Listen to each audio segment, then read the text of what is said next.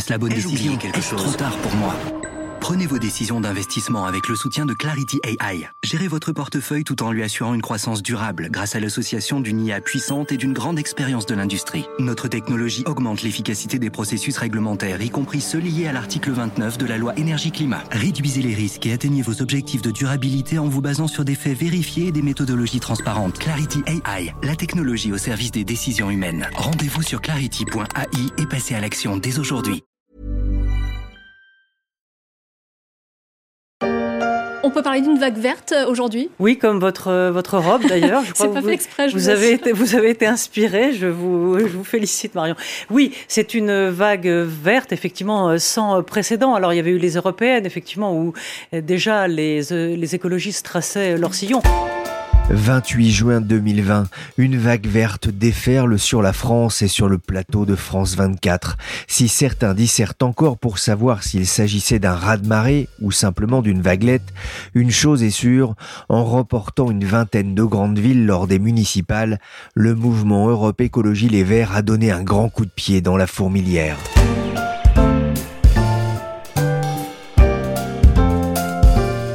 Je suis Pierrick Fay, vous écoutez La Story, le podcast d'actualité des échos, et on va se demander ce que les écologistes peuvent espérer de ce coup d'éclat municipal. En gros, les Verts sont-ils mûrs pour le pouvoir?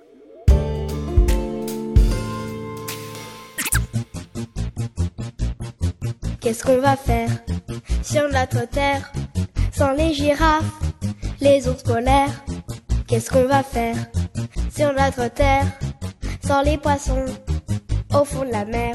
Ali Ram, jeune tahitienne de 8 ans, se posait les bonnes questions en 2007 avec cette chanson sur l'écologie et l'environnement. Je ne sais pas si ça va la rassurer sur le sort des animaux, mais s'il y a une espèce qui prolifère en ce moment, ce sont bien les mères écologistes. Grégory Doucet à Lyon, Pierre Urmic à Bordeaux, Jeanne Barséguian à Strasbourg, Anne Vigneault à Besançon, Emmanuel Denis à Tours, Léonore Monconduit à Poitiers et l'ancien Éric Piolle en poste depuis 2014 à Grenoble, un récidiviste qui a réussi à confirmer. Ce sont les nouveaux porte-voix d'Europe Écologie Les Verts, des porte-voix mais aussi des vitrines pour les électeurs. Mais du fauteuil de maire, fût d'une grande ville, au siège suprême installé dans un bureau de l'Élysée, il y a encore un pas que les écolos pourraient bien avoir du mal à franchir. Entre Tour de France, moratoire de la 5G et sapin de Noël, les nouveaux élus ont fait feu de tout bois dans les médias, avec parfois des retours de bâton comme cette désormais fameuse mise au point de Christian Prudhomme, le patron du Tour de France. Avant de parler dans les médias, euh, seule la discussion sans parler dans les médias, en premier, peut aider. C'est juste du bon sens. Euh, le Tour de France, c'est une épreuve qui fédère, qui rassemble. Ne cassez pas ce qui rassemble. Avant de parler de ce qui divise, parlons de ce qui rassemble. Et pour Europe Écologie Les Verts, c'est bien cette soirée du 28 juin 2020 dans la droite ligne de la belle campagne européenne de 2019. Il faut se souvenir que les Verts avaient fait 13,5% euh, aux européennes, qui est historiquement une élection qui leur est favorable. Grégoire Poussielgue est journaliste au service politique des échos. Et donc la transformation de cet essai pour les municipales, avec des, gains très importants de villes comme Lyon, comme Bordeaux, comme euh, Besançon, comme Annecy ou encore comme Strasbourg, a été une réelle surprise. Après, ce qu'il faut voir, c'est qu'ils ont gagné dans des grandes métropoles et qu'il y a aussi eu des loupés, il faut dire ce qui est, où ELV euh, e a aussi payé ses divisions. Euh, je pense notamment à Marseille, euh, à Montpellier, évidemment à Paris, où c'est Anne Hidalgo qui avait endossé la vie de, de premier écologiste. Une telle percée dans les élections, même locales, d'un parti, c'est rare? Oui, c'est rare. Typiquement, un parti comme ELV fait une percée au niveau national, mais l'essai n'était jamais transformé au niveau local. ELV, c'est un parti qui fait des bons scores aux européennes, qui fait souvent des bons scores parfois aussi aux, régionales, mais euh, jamais, jamais le parti écologiste n'avait réussi à glaner autant de succès dans les municipales. Autre enseignement du vote, la percée des écologistes, feu de paille ou nouvelle donne. Daniel Cohn-Bendit écarte l'idée d'une grande formation à gauche, mais n'exclut pas des alliances.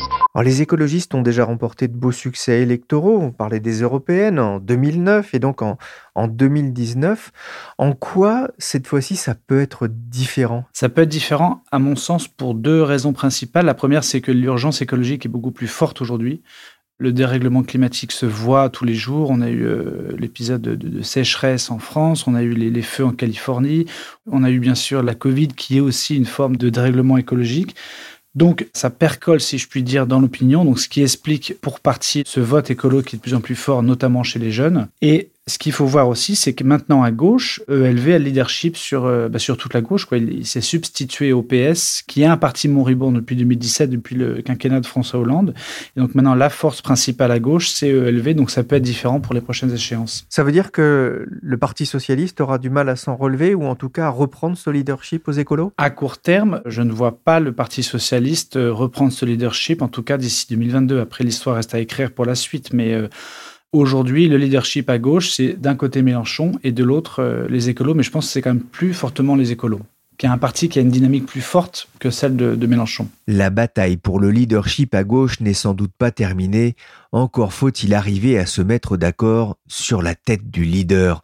Surtout que ces élections municipales ont fait émerger de nouvelles têtes d'affiche dont certains semblent en mal de notoriété. Elsa Fresnay, vous êtes enquêtrice aux échos, vous vous êtes intéressée dans les échos week-end au vent nouveau qui porte les verts avec cette question. Le vent les fera-t-il passer au-dessus du mur ou iront-ils droit dans le mur? Elsa, en attendant, qu'est-ce que la soirée du 28 juin va changer pour le mouvement écolo? Alors en fait, ça change deux choses. Ça change le regard que les autres portent sur les écologistes et le regard que les écologistes portent sur eux-mêmes. Ils font bien se rendre compte que ce n'est pas la première fois que des écologistes participent au pouvoir local. Ils ont de nombreux postes de vice-président de région, adjoints au maire, euh, dans les euh, communautés d'agglomération pareil, et ce depuis longtemps. La différence, c'est que là, c'est eux qui ont les clés. Et dans des villes aussi importantes que Lyon, Marseille, Strasbourg, Bordeaux. Donc, d'une part, les autres partis et les citoyens vont pouvoir regarder comment ils se débrouillent in situ quand ils ont le pouvoir et qui doivent gérer autre chose que la délégation à l'écologie. Euh, parce que des grandes villes comme ça, euh, il y a plein de problématiques, l'emploi, la sécurité, plein de choses sur lesquelles on n'attend pas forcément les écologistes. Et enfin, ça peut changer le regard qu'ils portent sur eux-mêmes, c'est-à-dire que historiquement, les écologistes, que ce soit les Verts, ELV, quel que soit le nom qu'ils ont eu depuis 46 ans, se sont toujours vécus comme un aiguillon, un contre-pouvoir.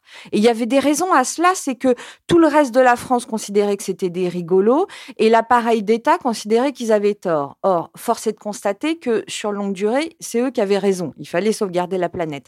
Bon, mais ils sont toujours vécus comme un contre-pouvoir et on n'utilise pas du tout les mêmes moyens quand on est un contre-pouvoir ou quand on a le pouvoir.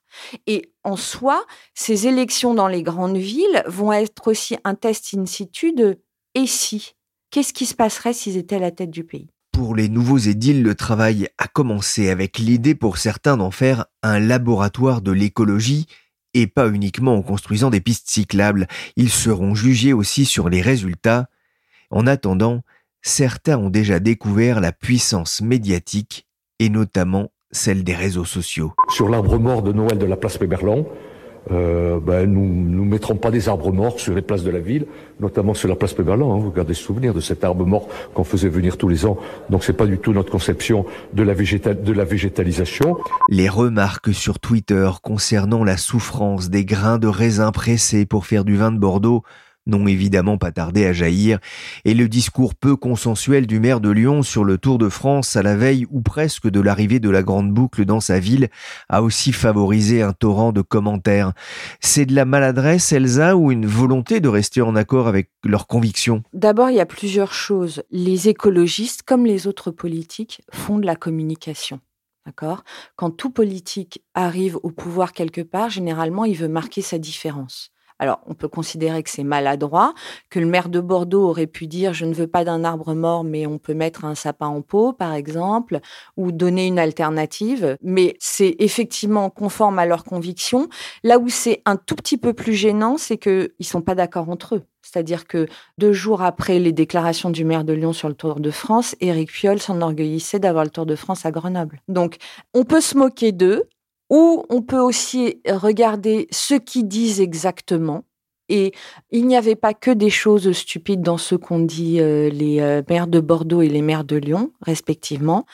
Après, finalement, le, fin mot de l'histoire, on peut citer Yannick Jadot là-dessus, c'est il leur a dit attention à la communication, il faut pas perdre le fil d'une écologie qui rassemble.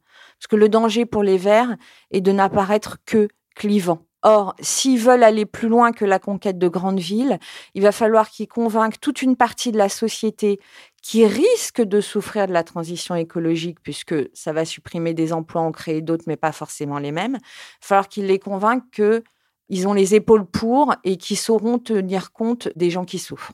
Au fait, dans le groupe, quel est le leader? Il n'y a, pas de leader. Il faut répondre à la question, il n'y a pas de leader.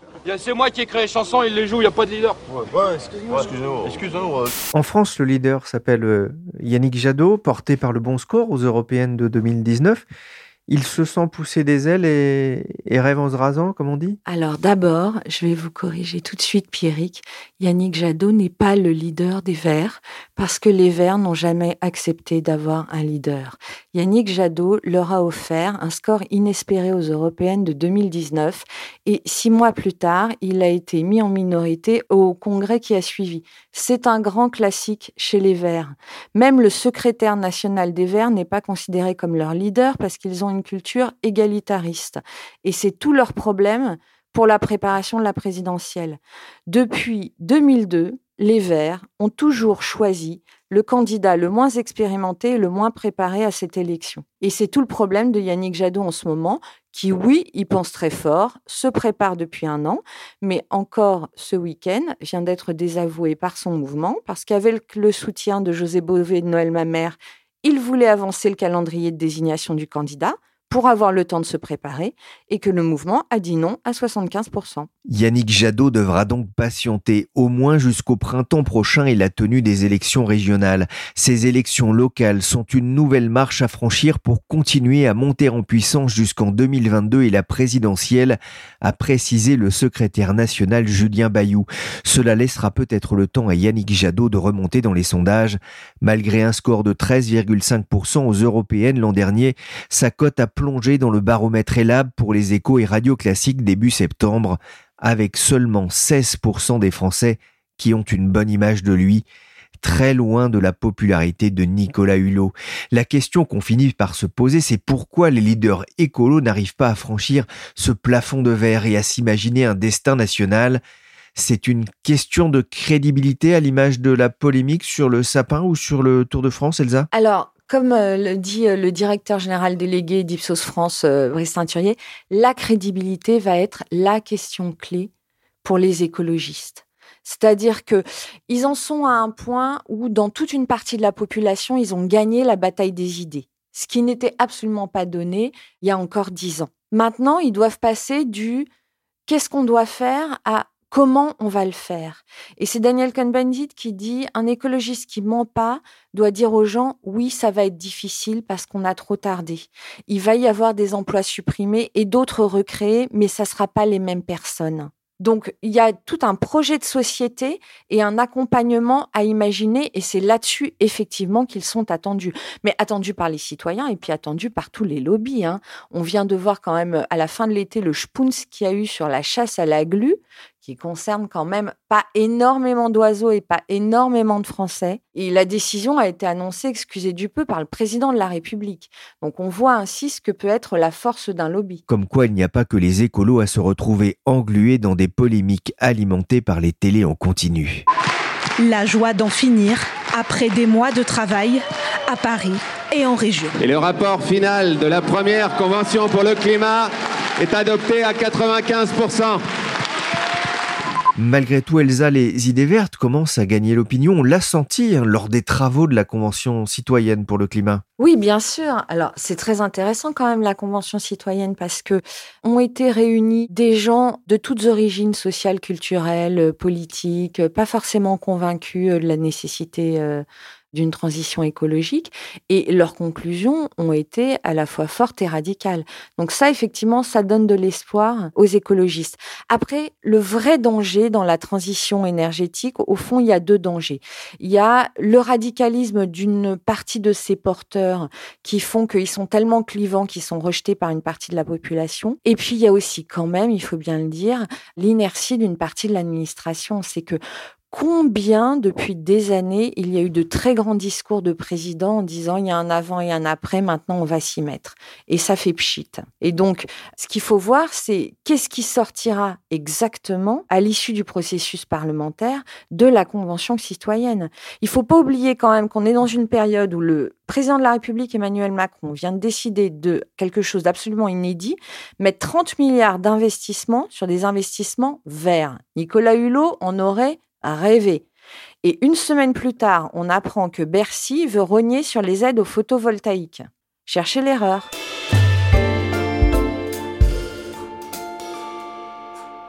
Pour euh, l'écologie, ce n'était pas forcément aisé de trouver euh, quelqu'un qui euh, véritablement puisse assumer ce défi qui est présenté comme le défi majeur de cette fin de, quinquennat. on a sans doute été voir du côté d'Europe Écologie Les Verts où on a eu une fin de, de non-recevoir. Pour émerger parmi les écolos, il faut parfois accepter d'endosser le costume du ministre. Début juillet, c'est donc une ancienne adhérente des Verts pendant 15 ans qui s'est jetée à l'eau.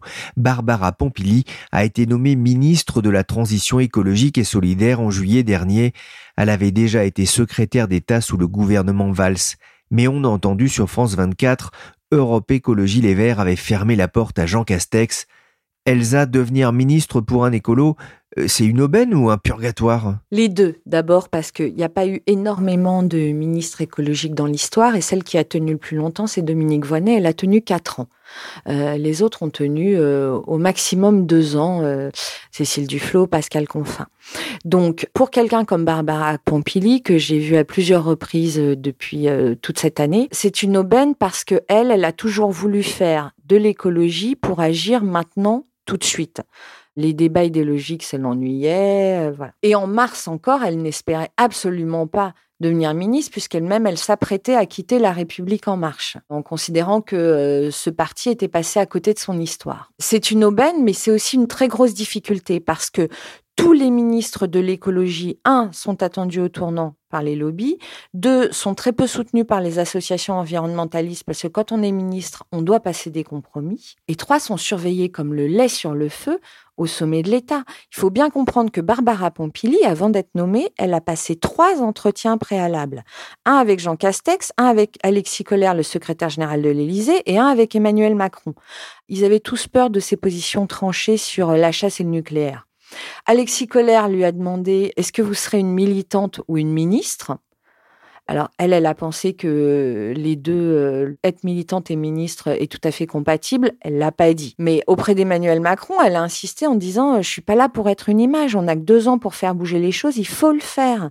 Apparemment, Emmanuel Macron aurait acquiescé, mais enfin, il a quand même un peu cadré. Il veut des choses palpables par les citoyens dans le quotidien. Donc, on verra de ce que ça augure. Mais bon, à la rentrée où elle doit annoncer 30 milliards d'euros d'investissement, ce qui est franchement énorme et historique, elle se paye une mauvaise polémique parce que on lui demande de faire une exception sur une loi qu'elle a elle-même fait voter en 2016, la loi qui interdit les pesticides tueurs d'abeilles, de faire une exception pour la betterave.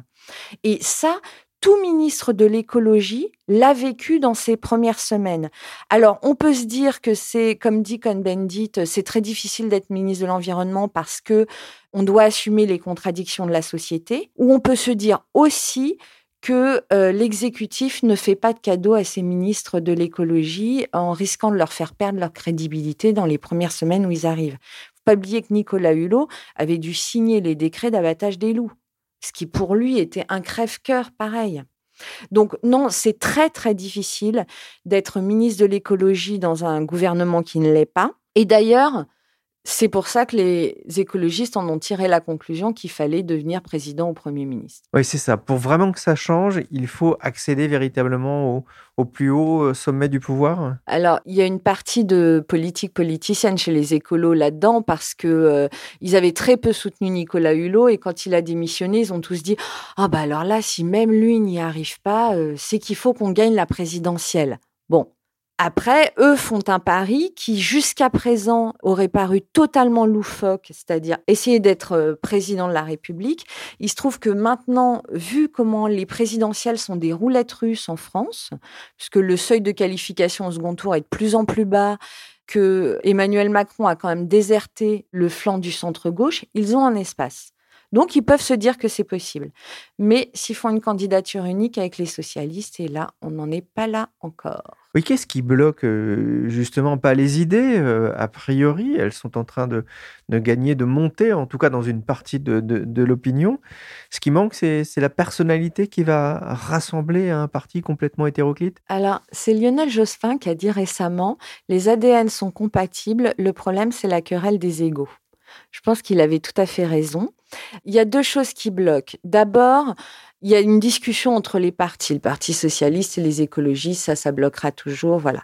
Ensuite, à l'intérieur des écologistes eux-mêmes, il y a une mutation culturelle à faire. C'est que historiquement, les écologistes sont opposés au modèle de la Ve République. Eux, leur modèle, c'est un collectif élu à la proportionnelle. Donc, ça n'a pas de sens pour eux de se dire euh, tous derrière un leader. Sauf que si vous voulez non seulement concourir, mais espérer faire un très bon score et une qualification au second tour de la présidentielle, il faut être tous derrière un leader, un leader qui incarne et qui puisse parler à l'ensemble du pays et pas seulement aux écologistes. C'est là qu'il y a une mutation culturelle à faire. Ce leader, ça aurait pu être, ça aurait dû être euh, Nicolas Hulot? Nicolas Hulot a toujours eu euh, une relation euh, je t'aime moi non plus avec les écologistes. Il faut quand même pas oublier que en 2011, il s'est présenté à leur primaire et qu'ils ont préféré la juge Eva Joly. Donc, je vois pas comment il aurait pu être le leader du parti écologiste tel qu'il est. Or, la présidentielle passe quand même par un parti. Ensuite, Nicolas Hulot a montré quand même que la vie politique, c'était pas son truc. Nicolas Hulot, il aime convaincre, il aime pas le rapport de force. Or, la politique, ça reste du rapport de force. Les écologistes doivent encore discuter pour savoir qui portera le flambeau en 2022. En attendant, la riposte s'organise à l'image du tacle d'Emmanuel Macron sur la 5G. La France va prendre le tournant de la 5G parce que c'est le tournant de l'innovation. Et j'entends beaucoup de voix qui s'élèvent pour nous expliquer qu'il faudrait relever la complexité des problèmes contemporains en revenant à la lampe à huile. Je ne crois pas au modèle Amish. Et je ne crois pas que le modèle Amish permette de régler les défis de l'écologie contemporaine. Les Amish et la lampe à huile. Il y a 30 ans, on parlait plutôt de la bougie, comme quoi on avance en matière de technologie. Grégoire Poussière, pourquoi ce durcissement du discours d'Emmanuel Macron face aux écologistes? C'est indéniable, il a durci, il a employé ce mot amish symboliquement qui est très fort puisque ça renvoie au XVIIe, au XVIIIe siècle. Je pense qu'Emmanuel Macron a identifié les écologistes comme étant sa première menace sur son flanc gauche. Il a à droite la menace euh, sur le flanc sécuritaire et à gauche, c'est les écolos. Comme je disais tout à l'heure, les écolos étant devenus la, principale force à gauche, c'est la menace pour Emmanuel Macron. Donc, dans la perspective de 2022, parce que le monde politique aujourd'hui euh, s'est mis en marche pour 2022, il devient plus virulent, on va dire, contre les écologistes. Il faut ajouter aussi à ça que, comme Emmanuel Macron a beaucoup de mal à convaincre l'opinion sur ce qu'il fait en matière d'écologie. Il y a eu un récent sondage des Labs qui disait que deux Français sur trois estimaient que le plan de relance qui a été présenté début septembre n'allait pas accélérer la transition écologique. Malgré 30 milliards. Malgré les 30 hein. milliards qui sont mis sur les 100, il a une stratégie un peu en contre, je dirais, c'est-à-dire qu'il cherche à, un, à diviser le camp écologiste, à pointer la déconnexion qu'il y a entre l'appareil militant qui est très militant, très radical, et l'électorat. Et le mot d'amiche est très important, je trouve, parce qu'en fait, il cherche à faire passer les dirigeants écologistes pour des gens qui sont un peu déconnectés de la réalité. Elsa, ce changement de ton vous a surpris aussi à l'égard d'écolo qu'il a longtemps courtisé? En fait, ce changement de ton, il se préparait, il était visible depuis le discours de politique générale de Jean Castex, qui avait eu des mots très durs pour les écolos. Ce que je pense, c'est que Macron a été découragé par le fait que jamais les écolos ne lui donnent un satisfait Et il y a eu un moment clé, c'est quand il a obtenu d'Angela Merkel des investissements verts européens, etc., et que les écolos ont gueulé. Et que depuis ce moment-là, depuis qu'il a décidé qu'il n'aurait jamais de satisfait de leur part, il veut se les payer. Là où c'est dommage pour les écologistes, c'est qu'en quelque sorte, ils sont tombés dans le piège. C'est-à-dire que ça fait six mois qu'Emmanuel Macron et l'exécutif veulent essayer de prouver que les écologistes sont des rétrogrades sectaires. Et ils font une chose, il se paye une polémique sur le sapin de Noël et le Tour de France. Encore une fois, le fond peut se discuter. L'important pour Emmanuel Macron et l'exécutif, c'est ce que ça fait dans l'opinion. Et ce que ça fait dans l'opinion, c'est que les écologistes se mettent à mépriser de fait populaire. Et c'est exactement ce qu'il veut démontrer pour détacher d'eux, encore une fois, la partie la plus centriste de leur électorat. Grégoire Macron avait pourtant promis d'apporter des réponses fortes à ce mouvement au sortir des municipales Il a apporté des réponses fortes. Il a, il a réuni les membres de la Convention citoyenne pour le climat qui avaient travaillé pendant plusieurs mois au lendemain de ce second tour. Il leur a dit qu'il reprendrait à son compte toutes leurs propositions, c'est-à-dire les 150 propositions moins les, les trois fameux jokers. Il a nommé Barbara Pompili au rang numéro 2 du gouvernement, qui est une femme qui est quand même euh, une, dirigeante historique de LV, enfin, qui est une militante écologiste convaincue, qui n'y a aucun problème là-dessus. Mais euh, on voit que ça ne passe pas si bien que ça dans l'opinion et qu'il y a déjà des reculs qui se mettent en place. Sur la 5G, les membres de, la Convention citoyenne pour le climat avaient plaidé pour un moratoire qui avait été euh, repris par Emmanuel Macron. Et là, il a annoncé la semaine dernière bah, le lancement de la 5G euh, dans un calendrier assez rapide, enfin le calendrier qui était prévu à l'origine. En prenant de front de cette façon le mouvement écolo, ou en tout cas ses dirigeants, est-ce qu'il ne prend pas non plus un risque en vue de 2022 Bien sûr qu'il prend un risque, mais euh, on ne gagne pas une élection présidentielle sans prendre de risque. En 2017, Emmanuel Macron a pris un risque énorme en se lançant sans parti, en tentant de, de rassembler autour de lui les modérés de gauche, les modérés de droite. Là, il prend évidemment un risque. Il a un risque sur sa droite, il a un risque sur sa gauche, mais s'il veut recréer une dynamique en vue de 2022, il doit prendre ce risque, il n'a pas le choix. Pour les écolos, après la bataille des municipales, hein, qu'ils ont remportées en tout cas dans des grandes villes, même s'ils n'ont pas forcément réussi à des percées importantes dans des villes plus moyennes ou plus campagnardes, l'enjeu pour eux sont les prochaines élections euh, régionales? Bien sûr, les élections régionales sont donc dans six mois. En France maintenant, il y a 13 grandes régions. Elles sont vues à tort ou à raison comme un espèce de galop d'essai en vue des présidentielles. Et l'enjeu des écolos, c'est de tenter de gagner quelques régions pour montrer que la dynamique sur laquelle ils sont depuis les, européennes ne sera pas rompue. Grégoire, pour aller plus loin, les Verts ont, ont encore besoin de la gauche? Bien sûr, ils ont besoin de la gauche. La gauche, si elle veut avoir un espoir de gagner en 2022, doit être rassemblée, doit être unie. Donc les écologistes ne gagneront pas seuls cette élection présidentielle. C'est en tout cas ce que pense euh, Yannick Jadot, qui est identifié comme étant le, candidat euh, potentiel pour OLV. Donc la gauche doit être rassemblée pour espérer gagner en 2022. Donc tout le monde, si je puis dire, doit se rassembler derrière celui qui sera à mieux d'incarner ce rassemblement. Mais ça n'apprend pas vraiment le chemin parce que Mélenchon a indiqué qu'il allait se présenter, enfin, il devrait l'annoncer au mois d'octobre, c'est en tout cas ce qu'il a dit. Les écologistes ont envie d'avoir un candidat pour 2022 et le PS n'a pas non plus dit son dernier mot. Ils vont arriver en ordre dispersé donc. Il y a beaucoup de chance. Elsa, le, le mot de la fin, un président écolo en 2022, c'est possible? Ça ne peut pas être exclu d'un revers de manche. Et euh, ce sera Jadot? À l'heure actuelle, on ne peut pas dire qui sera le prochain candidat.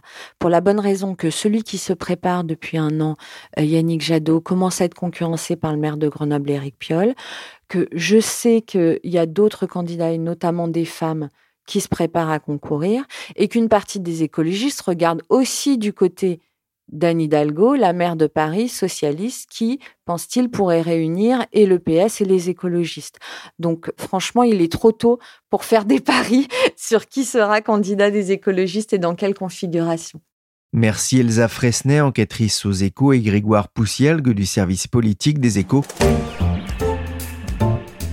La story s'est terminée pour aujourd'hui. L'émission a été réalisée et triée par Willy Gann, chargé de production, d'édition et du compost Michel Varnet.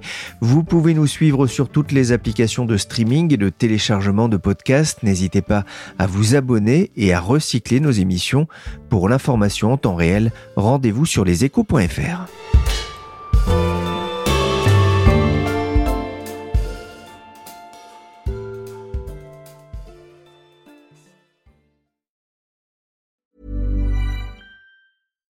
Hi, I'm Daniel, founder of Pretty Litter. Cats and cat owners deserve better than any old-fashioned litter. That's why I teamed up with scientists and veterinarians to create Pretty Litter. Its innovative crystal formula has superior odor control and weighs up to 80% less than clay litter. Pretty Litter even monitors health by changing colors to help detect early signs of potential illness. It's the world's smartest kitty litter. Go to prettylitter.com and use code ACAST for 20% off your first order and a free cat toy. Terms and conditions apply. See site for details. Hey, Drew Scott here, and I'm Jonathan Scott, reminding you that life's better with a home policy from American Family Insurance. They can help you get just the right protection at just the right price and help you save when you bundle home and auto. Kind of like Goldilocks and the Three Bears. It'll be just right for you. We love a custom build. American Family Insurance. Insure carefully, dream fearlessly. Get a quote and find an agent at amfam.com. Products not available in every state. Visit amfam.com to learn how discounts may apply to you. American Family Mutual Insurance Company SI and its operating company 6000 American Parkway, Madison, Wisconsin.